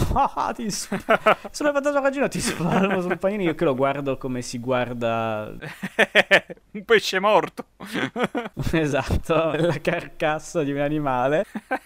e poi invece il fatto che questa barzelletta addirittura si tramutò in qualcosa di ludico. Cioè, io non so perché ho questo ricordo strano di bimbi che corrono con uno che dice sono il fantasma formaggino e tutti che corrono tipo un 2-3 stella, i bambini che corrono e uno che si ferma e dice no, io ti spalmo sul panino. È, è vero, è vero, sì, sì. La chiapparella però con il tizio che doveva acchiappare era un fantasma. E sono quei momenti belli in cui tu vorresti tornare indietro nel tempo da quei bambini, il tuo te stesso attuale trentenne, fermare questo bambino che arrivava lì con, con, la sua tipica arroganza borghese a dirti io ti spalmo sul panino, acciuffarlo dalla schiena e dirgli tu hai osato modificare la barzelletta ed ora verrai eh, sì, spalmato sì. te su questo panone. Sono il fantasma formaggino. Ma auscultatori, per chi non lo sapesse, qual è la barzelletta del fantasma formaggino? Sarò breve. Praticamente ci sono un italiano, un francese e un inglese, alcune volte c'è pure un tedesco, dipende dalla situazione. Che, vabbè, sostanzialmente devono stare in un castello, passare la notte, poi dipende, a volte è un bosco, a volte è un castello, non si sa mai, vabbè, dipende da dove ve lo raccontano. A turno devono fare sta prova di coraggio. Tocca all'inglese, eh, io che faccio? Eh? Arriva il fantasma formaggino e fa sono il fantasma formaggino e si spaventa e scappa. Al francese, stessa scena, tocca all'italiano e qua arriva il nonsense più totale che... Cioè, nonsense, in realtà il senso ce l'ha, che poi secondo me questo più che italiano mi sembra un napoletano. Non che... cioè, non che Napoli non sia Italia, però mi sembra proprio quel... Non è un italiano generico, è proprio uno di Napoli, ora capirete perché. Arriva il fantasma e fa sono il fantasma formaggino e lui gli risponde eh, vieni qua che ti spalmo sul panino. E poi com'è che dice? Dai, fini- cioè dice, ti spa- perché si chiama formaggino. Mo sto ridendo, ma non per la barzelletta, rido di me stesso che la ve la sto raccontando. Perché non fa ridere? Cioè, no- no- non c'è neanche il meccanismo di una battuta, di un doppio senso. No, si chiama formaggino, ti mangio perché sei formaggio. Ah, no, ah. Poi secondo me perché è napoletano questo? Non perché io abbia qualcosa contro Napoli, anzi, tutt'altro. Perché nello stereotipo il furbo per eccellenza è il napoletano, ma non solo il furbo, quindi che usa l'intelligenza per fare il male, ma anche lo scaltro, che usa l'intelligenza con astuzia per, per fregare chi lo vuole fregare. Che poi infatti molte barzellette, tipo, oh ci sta un tedesco, un inglese, un francese e un napoletano, infatti poi diventano così, ci sta proprio direttamente non è più l'italiano, è il napoletano, proprio per, ah, i cavalchiamo lo stereotipo. Molte altre sono molto più divertenti, ci sta il gioco di parole, ci sta l'allusione, anche quel politicamente scorretto che all'epoca si poteva dire con tranquillità e oggi no, cioè, questa barzelletta non fa ride, infatti quando la racconta Claudio Bisio, che la racconta pure abbastanza male, lo fa apposta ovviamente. Mi pare, vorrei di scemenze, che Rocco Tanica fa non l'ho capita. Giusto? Io sono sbalordito dagli abissi della bellezza e della modernità. Ma esiste, amici da casa, la pagina di Wikipedia del fantasma formaggino?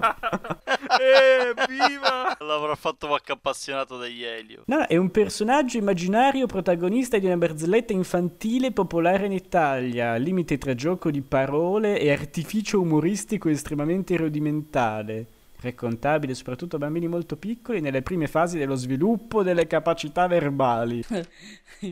Però qua viene detto che può essere che derivi addirittura dal 1400, che spesso viene utilizzata anche al contrario per sfottere i bambini. Eh, di cosa hai paura? Del fantasma formaggino? E poi che esistono tutta una serie vergata di varianti tipo sono il fantasma dagli occhi bianchi e l'italiano dice allora se non te ne vai te li faccio neri. Oh, sono il fantasma con le dita insanguinate e l'italiano dice e io ho i cerotti. Oh, sono il fantasma sanguinello. E l'italiano dice ti uso per la spremuta. Per finire, sono il fantasma delle sette mutande. Ah, sì, questa la conosco, questa la conosco. Sì, sì, sì, sì, vai, vai, vai. A cui l'italiano apostrofa o oh, variante 1. Allora dammi un paio che non ho quelle di ricambio o che ho a casa quelle di ricambio. O ah, allora dammene un paio che mi sono cacato addosso. Eh, io questa la conosco e infatti era la versione più divertente perché ah, bambino sente cacca ah, e uno ride, vabbè, ma all'epoca era legittimo ridere per la pupù, è brutto quando lo fai a 30 anni. E qua una domanda, è più famoso Pierino o il fantasma formaggino? Ditecelo nei commenti, signori. Chicago di notte. Ma torniamo al pezzo. Pezzone enorme anche questo, cioè siamo dai livelli di super giovane, forse addirittura più lungo. Dovrebbe essere 8 minuti. La versione live era preceduta proprio da Elio che diceva parte adesso dura 7 minuti. Fosse proprio quindi il vanto la parte bella, che era una, la canzone lunga. Ma tra l'altro penso che sia una delle canzoni più lunghe degli Elio. Chissà qual è quella più lunga proprio. Se Elio e le storie tese fossero stati un gruppo prog degli anni 70, ci avrebbero fatto un concept album sul fantasma formaggino. Secondo me, avrebbero fatto come i Gerotal per Tika Sabrick, un'unica canzone da 50 minuti. E qui parli di stepopea del fantasma formaggino, anzi, che poi in realtà dell'italiano che deve sconfiggere il fantasma formaggino. Come poteva benissimo uscire un concept album, sono sempre dell'idea che se fossimo stati in America ci avrebbero fatto un musical su questa canzone, perché è proprio una canzone estremamente teatrale, estremamente coinvolgente, sembra veramente stai vedendo uno spettacolo. Infatti, consentitemi di dire che questa è una delle canzoni più zappiane di Ello le Storie Tese, secondo me. Sembra proprio di rivedere quelle atmosfere, quei personaggi quelle situazioni anche buffe che raccontava Frank Zappa. Io invece sono completamente d'accordo. Per una volta, evviva l'amore. Ha lo schema proprio del musical, cita Jesus Christ Superstar, è proprio strutturata come una storia da seguire in musica, quindi sì, sono d'accordo. Un tanto di fine della prima parte, inizio della seconda parte. E non c'era? Ma è una sorta di divina commedia questa, se ci pensate. Perché se Dante si trovava nel mezzo del cammin di nostra vita, Elio si trova con questo personaggio che lo chiama Papalli, che sì lo fa appunto Mangoni, ma non si capisce se è il figlio. Sei forte Papalli. Dove si trova a cercare l'anima sua che non c'era.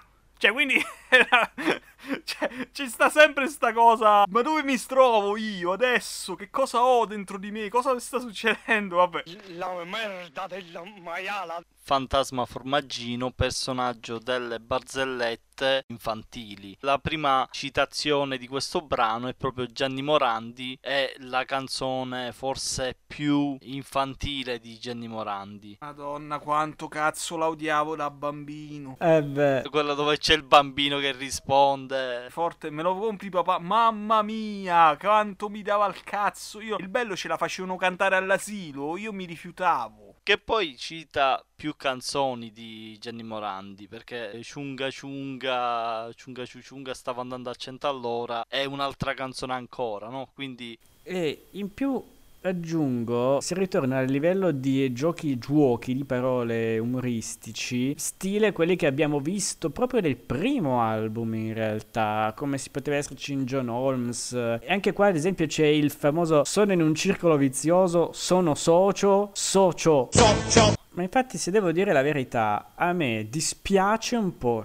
questa canzone, cioè per carità, qui fatta anche molto bene, poi vedremo c'è anche Abbatantuono a un certo punto, eccetera. Però io avendo, essendo arrivato dall'ascolto degli Eli, partendo dalle canzoni registrate di Scroccone dai concerti, non so perché ho trovato il testo della versione primaria un po' più bello di, quello, di quella che poi è incisa nel disco. O meglio, ci sono state delle modifiche qua che non so bene perché. Sì, guarda, non lo so nemmeno io, tra l'altro, quindi perfetto. Ad esempio, nello spazio in cui lui dice non ti preoccupare se lo svizzero sia gli svizzeri, lo svizzero della barzelletta ti dice ah l'italiano sono tutti stereotipi come la pizza, gli spaghetti, il mandolino. La smetta con quel mandolino altrimenti ci cacciano. Mamma mamma lo sai chi c'è? È arrivato il merendero per citare il carosello. Tu non arrossire ma digli primo tu non prendi parte neanche la barzelletta, due che non, faceva, non sapevano cosa scrivere hanno fatto due treno dell'amore, cioè tre treno dell'amore, portami con te. 4 Villa Gioia, cioè 4 diventava 4 Villa Gioia. 5 inate il fiume. 5, 5 inate il fiume. E la versione incisa fa 6. Quella live faceva 4 Villa Gioia, 5 inate il fiume, 6 un pirla. Era una chiosa bella e invece, boh, sei. Quella parte l'ho sempre trovata poco digeribile, non per noi amanti degli Elio, che forse già la possiamo trovare pesante, ma una persona che si accosta la prima volta ai Elio Stordesi e magari rimane affascinato, poi sente quel delirio, dice ma che, che sto a sentire? E poi però per fortuna si riprende la canzone. Comunque questo pezzo è un'altra canzone ancora di Gianni Morandi. Ora io sono curioso di sapere se loro questo pezzo l'avevano ideato come uno sfotto a Gianni Morandi vero e proprio. Beh, ma sappiamo tutti che Gianni Morandi mangia il formaggino, no? O mangiava un'altra cosa, vabbè. Volevano fare magari tipo un... magari anche una canzone nuova, tipo un musical, qualcosa, però prendendo pezzi di Gianni Morandi storpiandolo, cioè, boh, strano. No, no, no, potrebbe, potrebbe essere, perché sono troppe insieme perché sia una casualità. No, Gianni, no, no! Una cosa che anche è stata cambiata e nel finale, in breve, la lore della canzone vuole che questa persona che si trovi nel mondo delle barzellette diventi l'italiano stesso delle barzellette, quello sempre un po' più furbo degli altri amici europei vada a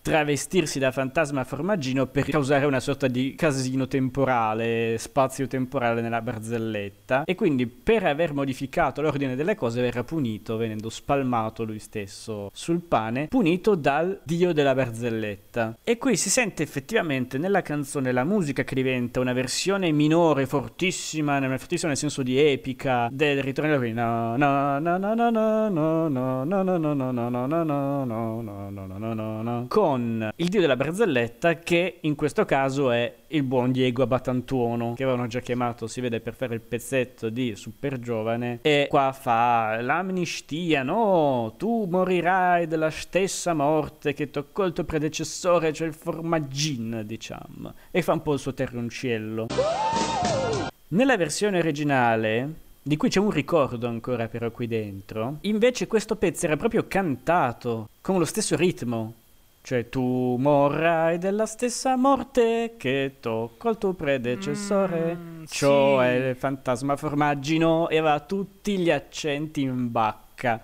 Era bellissimo. E verrai spalmato su quel panone con un coltellino. E faccio un passo indietro. Qui l'italiano che chiede pietà al dio della brazzetta dice Gino Bramieri è molto più indulgente, ti prego sia condiscendente, concedimi l'amnistia, che è bellina, però ho sempre trovato non tanto musicale. Per chi non sappia chi sia, tanti mi sa che da casa non sanno chi è Gino Bramieri. Nonno Felice. Nonno Felice, ogni domenica alle 18.10 su Canale 5.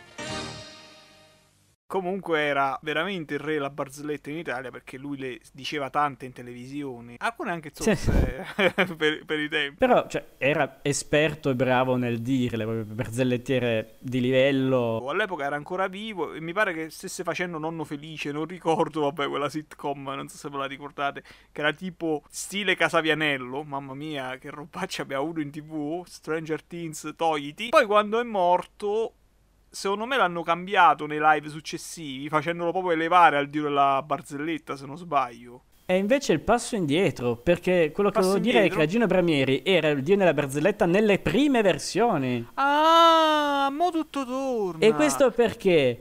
Perché il dio della barzelletta era incastrato in questo gioco di nuove parole, per cui era il fantasma formaggino, da cui il dio della barzelletta era Gino. Ammazza, ma pensa che gioco di parole. Esatto, se vado a memoria, nel pezzo della versione live infatti dice eh, Revol, dio della barzelletta, questo è recitato anche lì, che era Gino Bramieri, che uno e Trino, partiva la voce e diceva tu hai osato modificare il finale della barzelletta del fantasma formaggino. E poi qua dice io che mi stira e faccio il dio, non posso soprassedere a questo vizio di forma. Invece diceva formaggino e dio che di nome faccio Gino, non posso certo soprassedere, forse era già a questo tipo di formaggio. E poi si collegava subito dopo in controcanto a fare Gino, ti prego risparmiami Gino. Il finale era più senza senso ma più elico, eh, che era tipo riponimi nella tua cassetta del buon umore, una cosa del genere. Gino, ti prego, risparmiami Gino, depositami nel tuo salva, danaio del buon umore. Ma e infatti ste cose nei live attuali sono riprese. Mo ci sta Paola Folli che dice io sono Pierina, la regina della barzellettina, una cosa simile, ma mo mi Eh. ricordo che dice però lo adattano al femminile. Io sta versione l'ho pure sentita nei live recenti. Recente dico magari del 2005, eh. Torna tutto, torna tutto, sì. Bene, abbiamo risolto il mistero del fantasma formaggino. Era una fetta di pane sulla quale era stato spalmato un formaggino. Ma io continuo con la mia tesi eh, dantesca perché pensate una cosa, eh. Questo italiano invece di incontrare Dante, incontra al pezzo di pane spalmato il formaggino, che in quel caso mi sa che a parlare lo dice Rocco Tanica. C'era una fetta di pane, quale era spalmato un formaggino. È lui o è Cosma?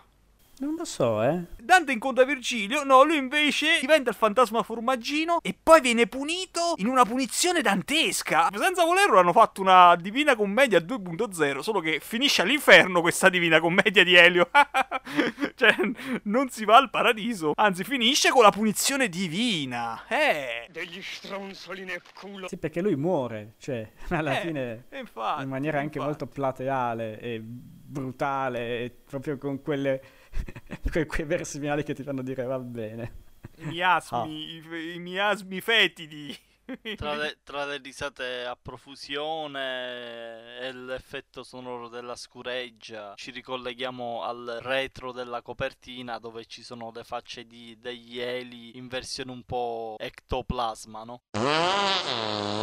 E poi piccola parentesi, ma ste barzellette, ma sotto sotto, ma quanto erano nazionaliste, quanto erano pure un po' di fondo, concedetemi sta parola, razziste, dai.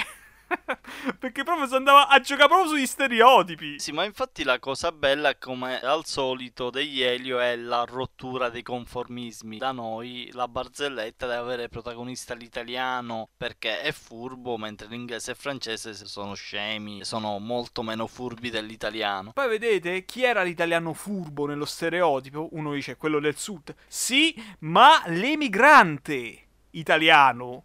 Cioè, era quello, uè, paesa! Anzi, non lo diciamo noi, erano loro per ci sfotte e ci chiamavano paesa. A proposito dell'emigrante, faccio fare una prova. Siccome nell'altra puntata hai detto di aver scoperto a caso il bestimion di Mangoni Eh, con sì. l'impiantone, se metti l'impiantone e ascolti attentamente, a un certo punto si sente infatti un campionamento di Ramazzotti che dice tipo la terra promessa, un mondo diverso.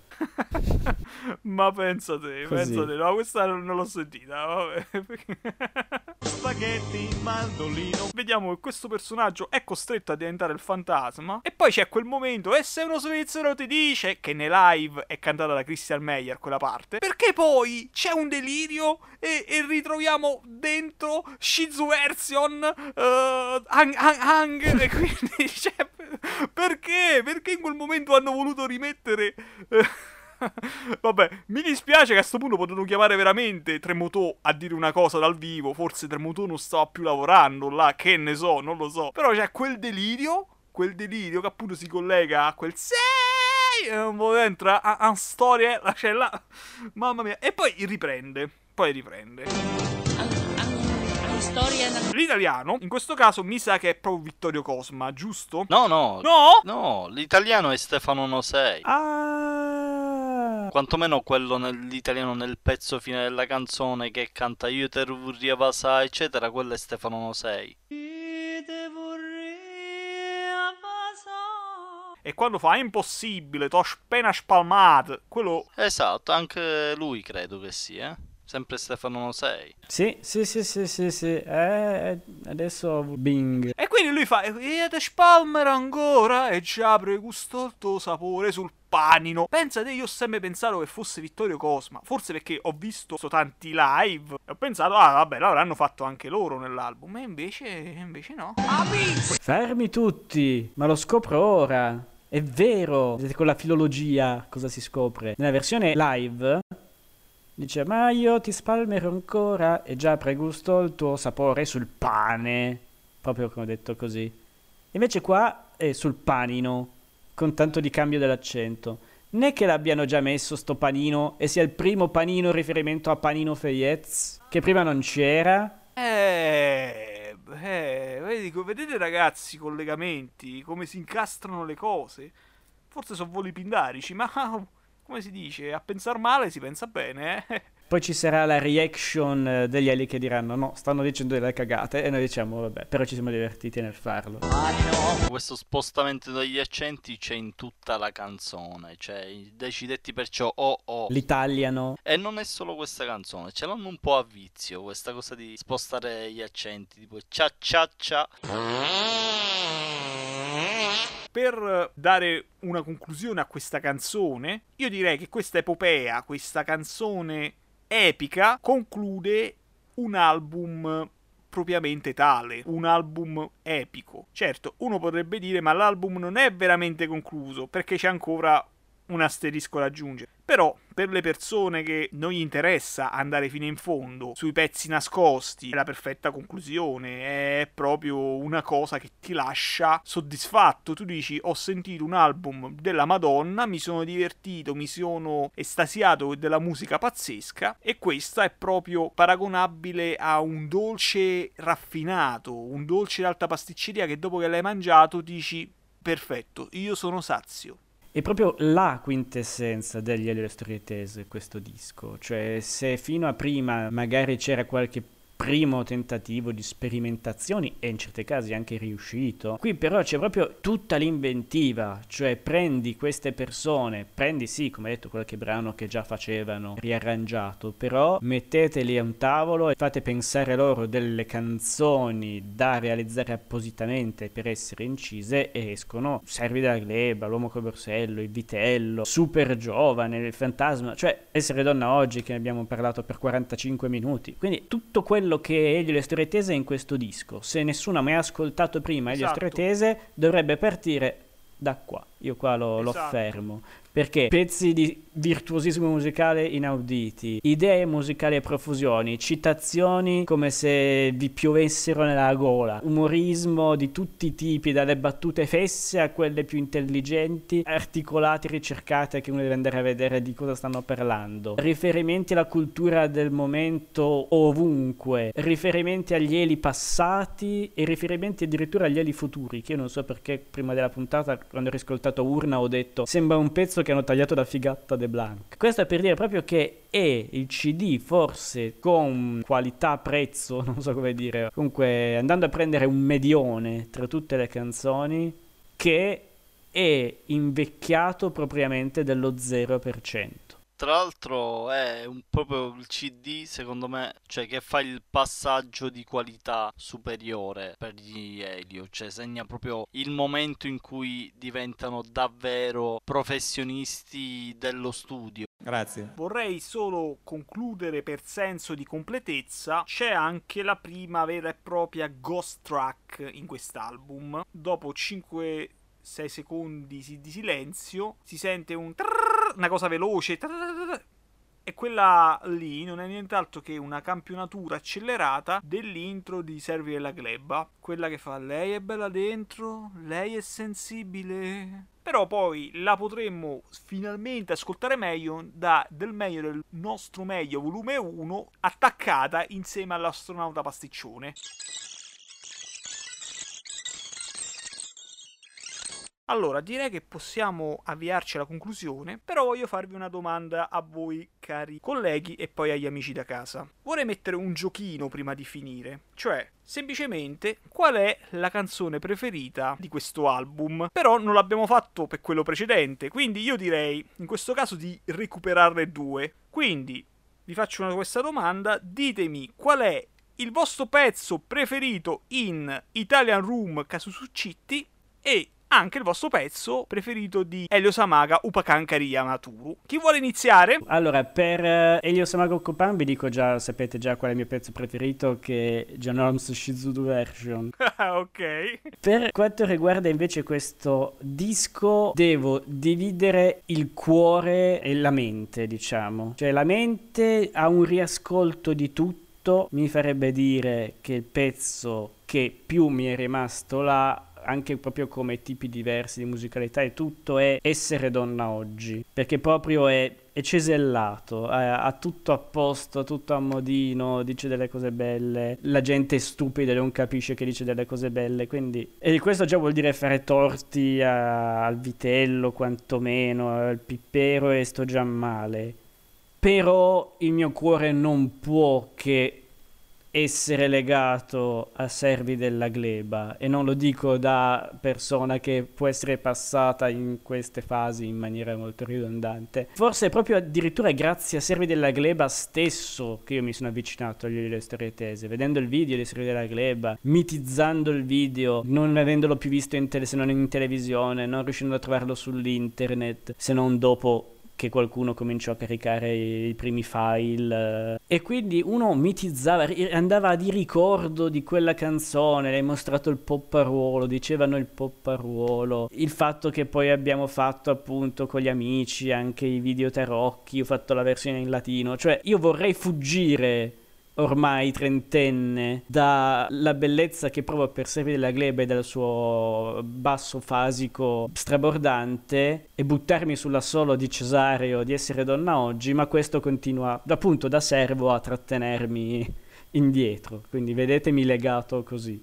È stupendo quello che hai detto, da una domanda così semplice è nato un bellissimo pensiero. René. Per Samaga il mio pezzo preferito è senza ombra di dubbio Nubi di ieri sul nostro domani odierno, abitudinario, anche se ultimamente sta tornando alla ribalta Silos, ma non perché mi piaccia particolarmente, perché la mia dolce metà prova un enorme disgusto nel ritornello di Silos, quindi ogni volta che lo metto io mi spancio nel vedere le sue reazioni. René ti regalerò una maglietta, una t-shirt con sopra scritto proprio a forma di Silos c'è scritto ci sono i capri, il muco, il banco della licua, il catarro, sudore, ah, lo sporco tra i tagli piedi, eccetera. Mentre per quanto riguarda Italian, devo dire che il mio pezzo preferito è, e penso che rimarrà per sempre il vitello dai piedi di balsa perché è legato a diversi ricordi della mia vita, soprattutto è legato al fatto che quando parlo di Elio a qualche scettico degli Eli, questo è un pezzo perfetto per eh, portare dei punti a proprio favore nel discorso che guarda che ti accorgi che non è un gruppetto, non sono solo dei comici, c'è qualcosa di più, sono molto molto bravi, eccetera. A livello musicale è un pezzo fantastico. Molto bene. Allora, io invece sarò veloce perché Disamaga è piattaforma. Ah. Perché è quella canzone che non avevo capito all'inizio, riascoltandola poi ho detto mamma mia!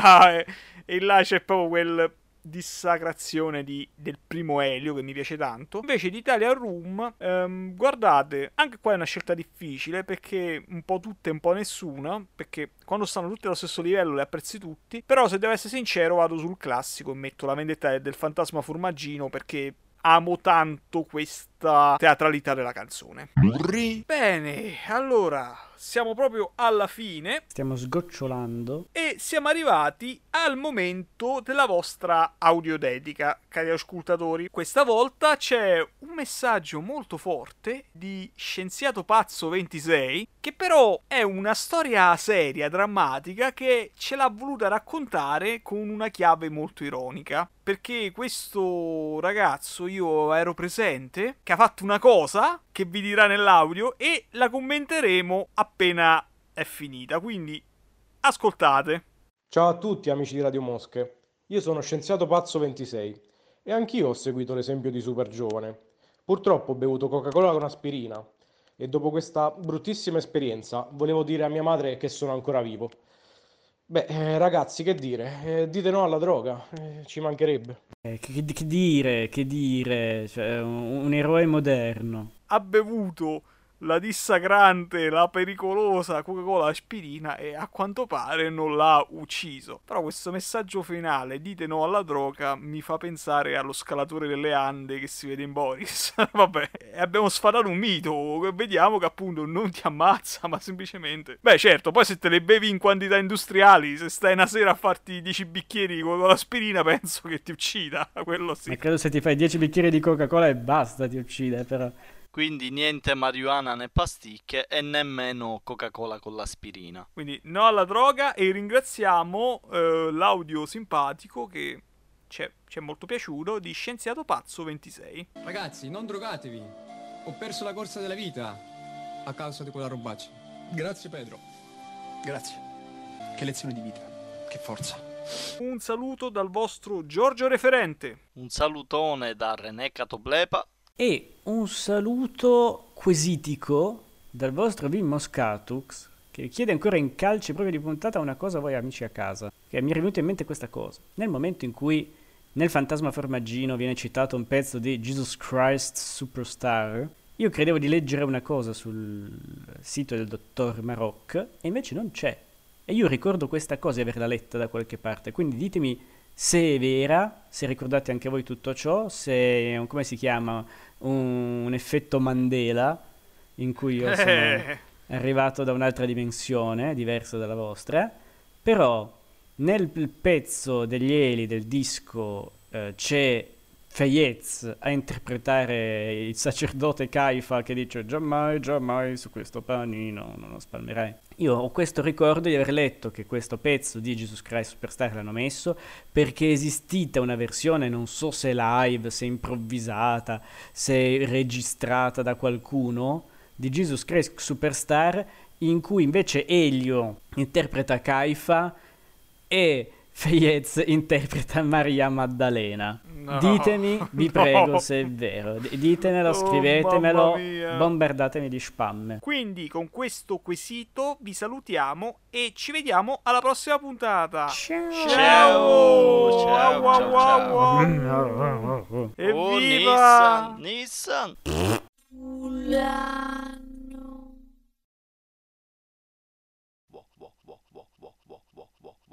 Ah, cioè, eh, cioè, rendete conto, guarda che secondo me... Cioè, vabbè- Non- Eh, infatti, mo- lo rifaccio, lo rifaccio. Bla bla bla. Dicevo, C'è una nuova... Rifaccio. Sì, sta registrando. E, le- e i suoi... Tac, sa- sa- sarà di pi- eh, Paola Folli, Paola Folli, Riccardo Folli. No, adesso ne esco. Se l'altra volta c'era l'elefante della bestemmia, mo c'è l'elefantessa della presunta misoginia, che poi vedremo, cari amici, che misoginia non è... Aspetta, ti dico. allora, se l'altra volta... Sembrava anche una tipo battuta al contrario. Ah, non è una misoginia. E invece sì. No.